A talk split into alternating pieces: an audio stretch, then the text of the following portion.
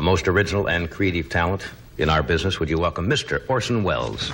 Ladies and gentlemen, Orson Welles again, come to call for another visit. Good evening. This is Orson Welles.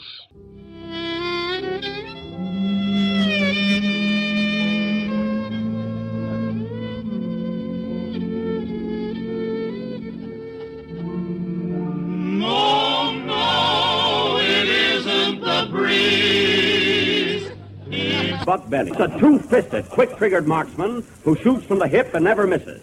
Well, hello again. This is Buck Benny speaking. I am joined with uh, John Henderson and Terry Phillips and Kathy Fuller Seeley. We are so glad to have you join us for Orson Welles. And this is the Orson Welles commentaries. This commentary, he drops more names than I think in any of the commentaries. He is dropping names left and right and just acting like we know all these people. I'm like, I don't know what you're talking about, Orson. So uh, this one might be a little harder to follow, but he he does cover a lot of ground and it gives us some interesting insight again into uh, the soldiers uh, coming back from the war and uh, their issues and things, which I think is really interesting. I, I think first we will head over to Kathy and see uh, what what Kathy thinks. I know she researched a little bit on on uh, at least one of the folks, one of the names that gets dropped, and I know Terry probably has a ton of names to go over. Uh, So go and that that is uh, the the this episode of Orson um strikes me. It was so interesting because it was a world we'll never know again. Uh, we've got a world where everybody is on TikTok, their Twitter feed, everybody except the soon-to-be ex president, um, where um almost every celebrity is a media celebrity. But back in, you know, in every big city, but especially New York in the, you know, 20s, 30s, 40s, 50s, you could be this rock tour around town. You could have this famous bar, club, restaurant. You could know all the big wigs. You could, you know, do all these things and yet have people outside of New York not know who the hell you are. Uh, uh, so that's, as I said, um, a Toots Shor today would be a judge on the masked singer uh, you know would be a, a running twitter feed and have a youtube account. And it just is interesting to me to think about how immersed in media we are today. Yes, that that's you know that it's so tied up with celebrity of any kind Right. but that here's the difference between now and back in 1946 when you could have some kind of of, of, of uh, local celebrity right. uh, and know everybody and yet have the rest of the country not know who the heck you were. I Right. wish maybe, Carrie, do you know anybody who probably ever went to Toots Shor's or hung out there at the, you know, that's because I don't know anybody who's ever been to 21, which I think is now closing, all that world of New York nightlife. I got to the Russian tea room three times when I was young, but I never got to do, you know, all this famous sort of New York nightlife of old. And, Shor's was uh, around for a long time. He died in '77, so yeah, Yep. I, I would assume he was still uh, having his place even then. So yeah. Well, he I, he ended up. I mean, times changed in the '60s. Uh, uh, uh, those kind of restaurants are going out of style. I read that he he kind of his finances got really iffy by the '60s, and his youngest child ended up. But after Toots and his wife passed away, their youngest child was um uh, uh, raised by Bob and Dolores Hope. Um, so his I thought you were going to say raised by kicked in to wolves, so I was. That's the hopes are better. be, but this is again Wikipedia. It must be true. Uh, but like I said so. Um, but indeed, throwing and just a passing mention. You know, oh, everything is peaceful and nice. And George G. Nathan was kind of uh, who was also mentioned was the literary critic, popular literary critic of the time, kind of the George Will of the of the magazine, movie, newspaper, uh, movie play set. He was engaged to Lillian Gish for a number of years. Um, so, uh, uh, oh, uh, oh, and mentioning all of a sudden that he said, because Theodore Dreiser had just died the other day. Theodore Dreiser wrote um, American Tragedy. So, uh, in part, I think this is just Orson going, I know everything. I know. Yeah, that's, that's- what it felt like. That's what it So- felt like. Ooh, I drop a name, drop a name, drop a name. I know everybody. I know. So, Well, and the week before this that Kathy and I presented last week was just essentially the whole thing was a, a story that he read uh, except for the very end. So I think he was he was kind of compensating for the fact that last week didn't cover very much Yeah. ground. And he was like, this week we're going to cover a ton of ground, and so he did. Um, John, what did what did you think? Well, I had a totally different experience listening to this because I literally did not know a single person that he referenced. In Yeah. fact, I wasn't even sure that these people were famous in any way. Yeah, we're real people. Yeah. Like I, I, I mean, you know, in, in sometimes he'll talk about, oh, I was just in Puerto Rico when I saw, you know, Lillian or whatever, right? And Yeah. Lillian's nobody, right? And so, as far as I was concerned, this was all human interest stuff. So it's really interesting to hear. And I, and I sort of at the end, I was like, what was the point? Because usually, you know, he's he's telling these stories, and then it all leads to a big point, and there seemed to Yeah, be no no. point. it the point was Orson. right. yeah, so so i guess it, it was it's more like a uh, you know society column in this section yes, than anything else um, but it was for me listening it, like, again it was more like a human interest story the thing that i think orson welles is the best at is writing in in sort of a you know almost a poetic eloquent way yes, but then still being able to deliver it that way. There's some people who can write really well, but it does not translate to radio or to to a speech. But he is excellent at being able to just effortless, effortless. I can't even do it. Effortlessly speak these just incredible prose or whatever. And uh, so I thought that was that was the most entertaining part. I agree. Yeah. I agree. Well, Terry, what do you got? You you're a home run hitter. Bring us home. We're all on base now, but uh, You know, it was it was like uh, he loaded up the fire hose with names and just sprayed them across the the radio. Um, I, I'm, I'm going to disappoint you a little bit because I'm going to focus on only a few of these names. There were that's re- fine. we could spend we could spend an hour uh, Yes. micro, micro dicing and slicing these names but let me let me just start with the very first one he mentioned who was father divine i had never heard of father divine Oh, Who was- Lordy, yeah. who was a very famous um, preacher but uh, the son of um, freed slaves um, he uh, he had something called the international peace movement which um, reminded me a little bit be- between that and his his uh, fight for racial equality. He reminded me a little bit of Martin Luther King.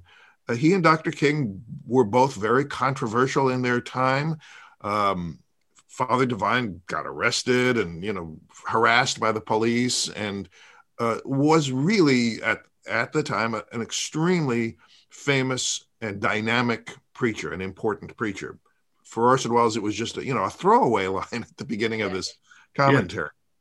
He mentioned LaGuardia, and yeah, of course, today most people know that name as one of the, the major New York City area airports. But Fior- Fiorello LaGuardia, of course, was also the mayor of New York City and very involved in New York and national, to a certain extent, politics. Welles referred to him as my fellow commentator.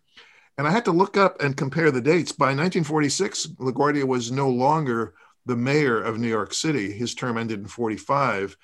And so I, I know he was doing some newspaper commentary and maybe he was on the radio as well. Kathy, do you know? There was a famous newspaper strike in New York when Fiorello was still mayor, and Fiorello got on the radio and read the comic strips right. children. But that was while he was So- still there.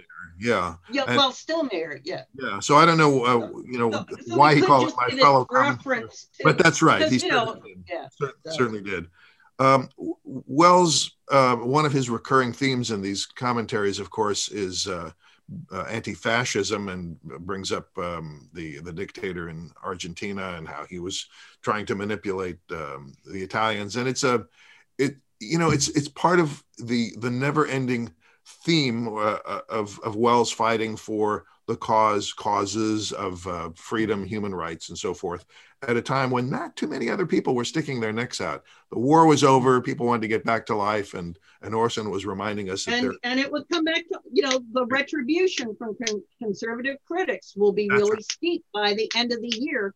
That's He's right. going to be basically hushed uh, right. from trying to say these things. A- And then lastly, talking about that um, that um, du- dueling um, um, newspaper uh, arguments over um, whether or not to encourage young men to uh, to join the army. And I thought that uh, was the most interesting part. Yeah. the government takes out uh, three million dollars or or spends three million dollars to persuade uh, young men to enlist.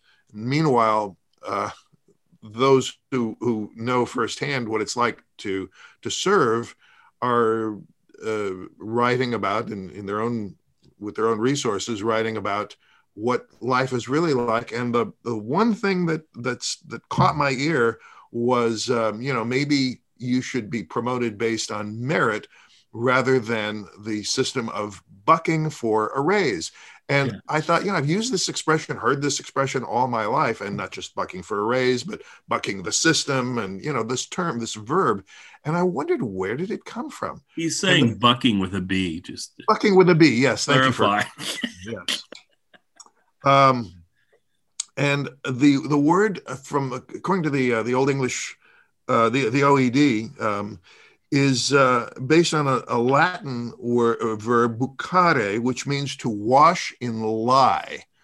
And so it's it's a form of you know working really hard for something, struggling for something, and and in in the military you get a raise not necessarily or got a raise not necessarily because you earned it, um, because you deserved it, because you proved that you were capable of higher rank, but because you just pushed and pushed and pushed and pushed. Yeah.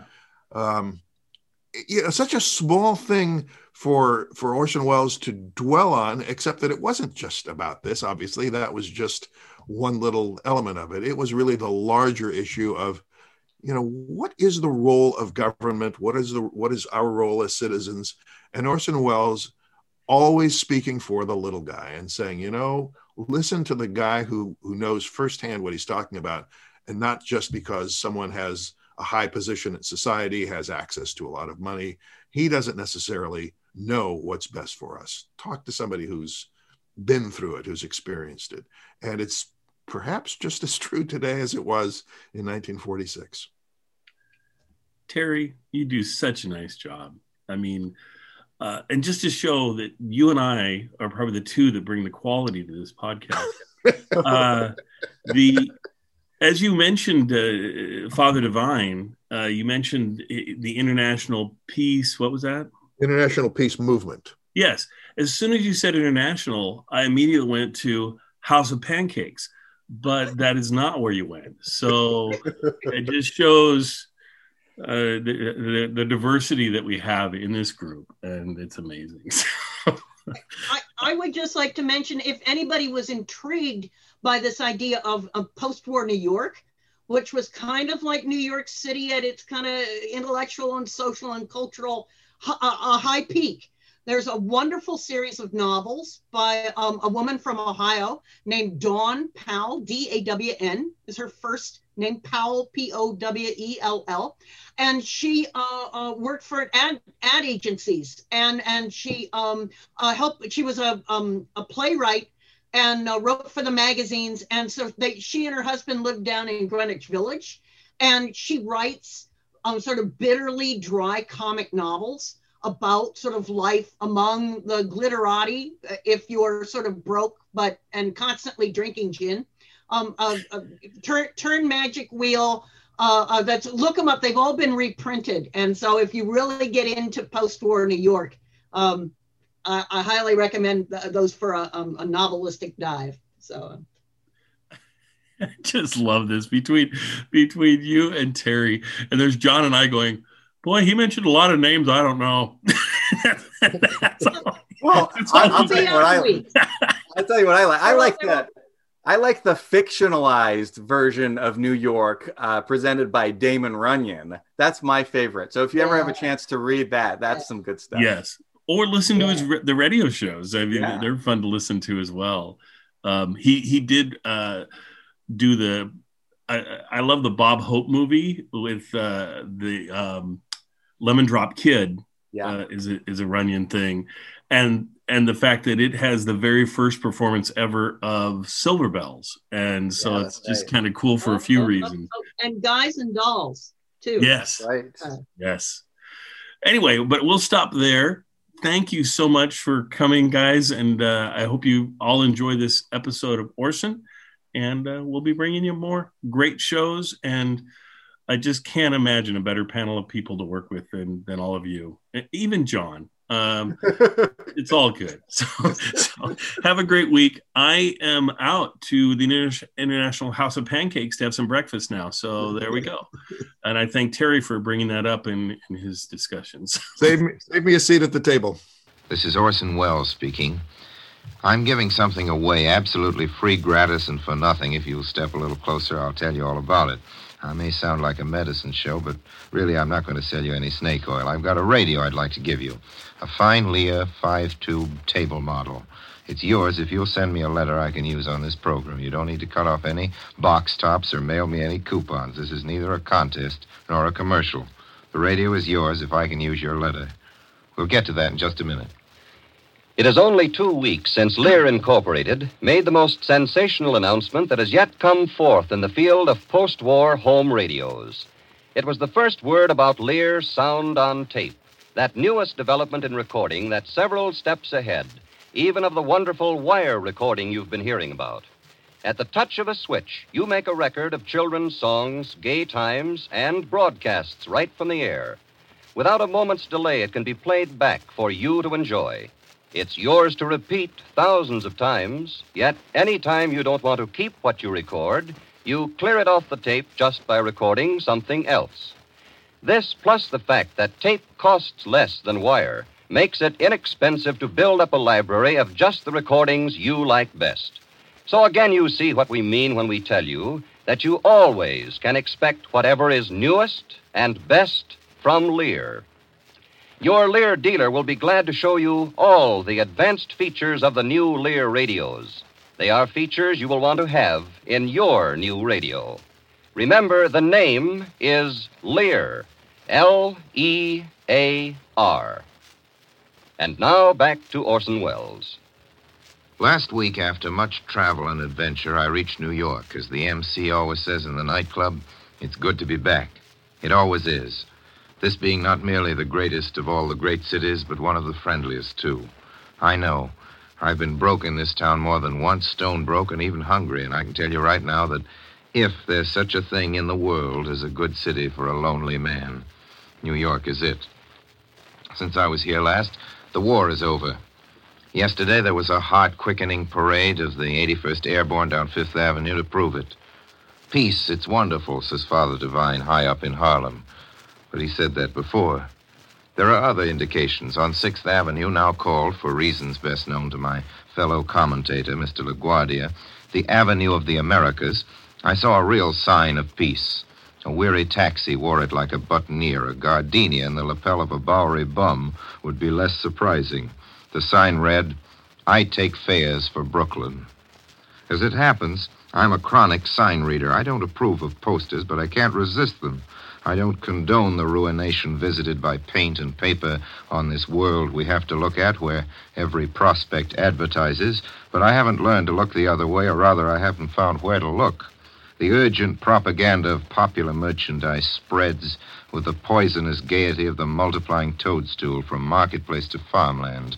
The ad man is a voice crying in the wilderness, and you will have to fly far and by jet propulsion to find that sanctified subdivision of the skies where the adventuring aeroplane is not blazoning forth the wonders of a mouthwash. Like the secret draftsman in the subway who cannot leave the likeness of a pretty lady without the improvement of mustachios, I have my incurable compulsion. This is to read all that's set before me, painted or printed. I am a pushover for every single word. But there are compensations. In a pool hall in the Roseland building on Broadway the other night, for instance, hard by the cash register, I found this text, hand lettered and hung pointedly over a fat tabby cat. I know you enjoy to pet me, but please do not do this, as I have to get my sleep. Then there were the three gentlemen of the Navy who needed their slumber even more than the poolroom cat, and who were taking it even more enthusiastically at four in the morning on the winter pavement. This was Broadway again front of a movie palace, and the sight would have lost its meaning if my sign reading compulsion had not spelled out the words for me on the one sheet above the three sleeping sailors. It said, Lost Weekend. On the Great White Way, a couple of orange huts have changed hands, and the Winter Garden has abandoned itself like an old frump to movies, and British movies at that. But Broadway hasn't changed much in a year. It never does. Swifty Morgan is wintering in the South. I found him in Florida two weeks ago behind a beard.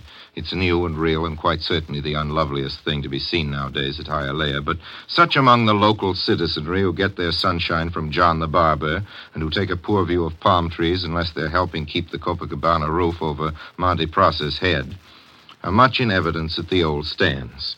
Even Winchell, fearful of what a strike can do to a wire, came back in a flash from his winter palace in the Roney and is holding levee again at the big table by the door in the cub room of the Stork.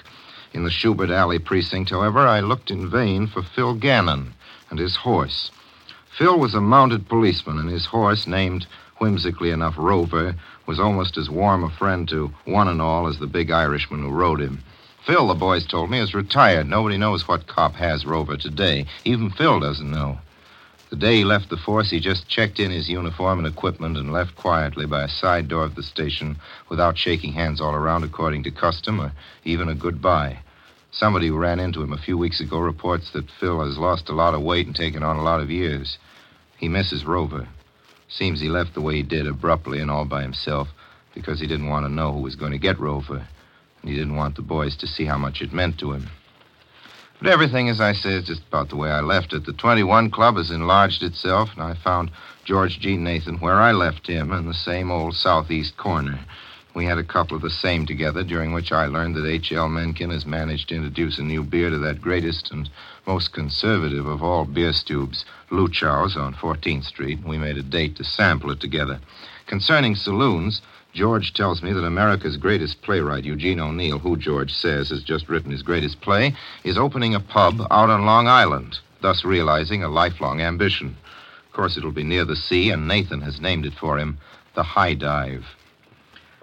Up to this last week, there was one reservation for next New Year's. Theodore Dreiser's death canceled it. I put my name up in his place, but of course, no man can ever take Dreiser's place except in a saloon, and I'm not so sure about that. Concerning saloons, the good word is that the most celebrated of all saloon keepers, Mr. Toots Shor, is, as ever, untouched by his own huge personal and professional success. If the Stork is the Mermaid Tavern of New York, Toots Shor's is the Boar's Head, except that here Falstaff is the proprietor. Toots, like Fat Jack himself, is not only witty in himself, but the cause that wit is in other men. I like his jokes about himself best of all. At the opening of Hamlet two weeks ago, for instance, it's reported that Toots announced during the intermission that he was the only bum in the audience who was going back for the second act to see how it turned out.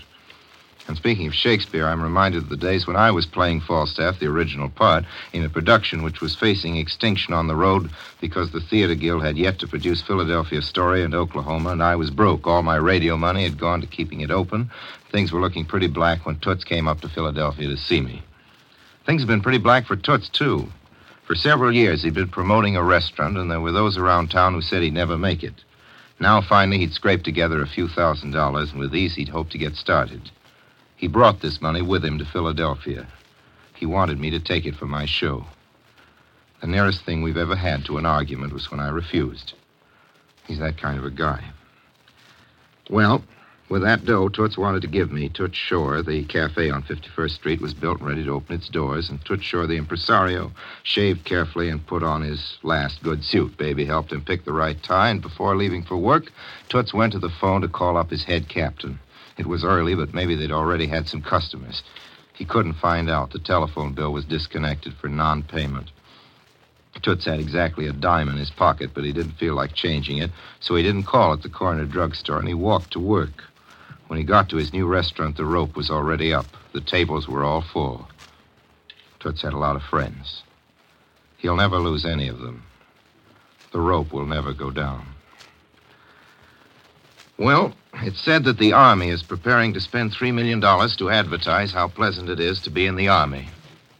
This week, 4,000 soldiers on Luzon held a mass meeting and voted funds from their paltry GI incomes for full page advertisements in 15 United States daily newspapers to tell the public what they think of peacetime military service.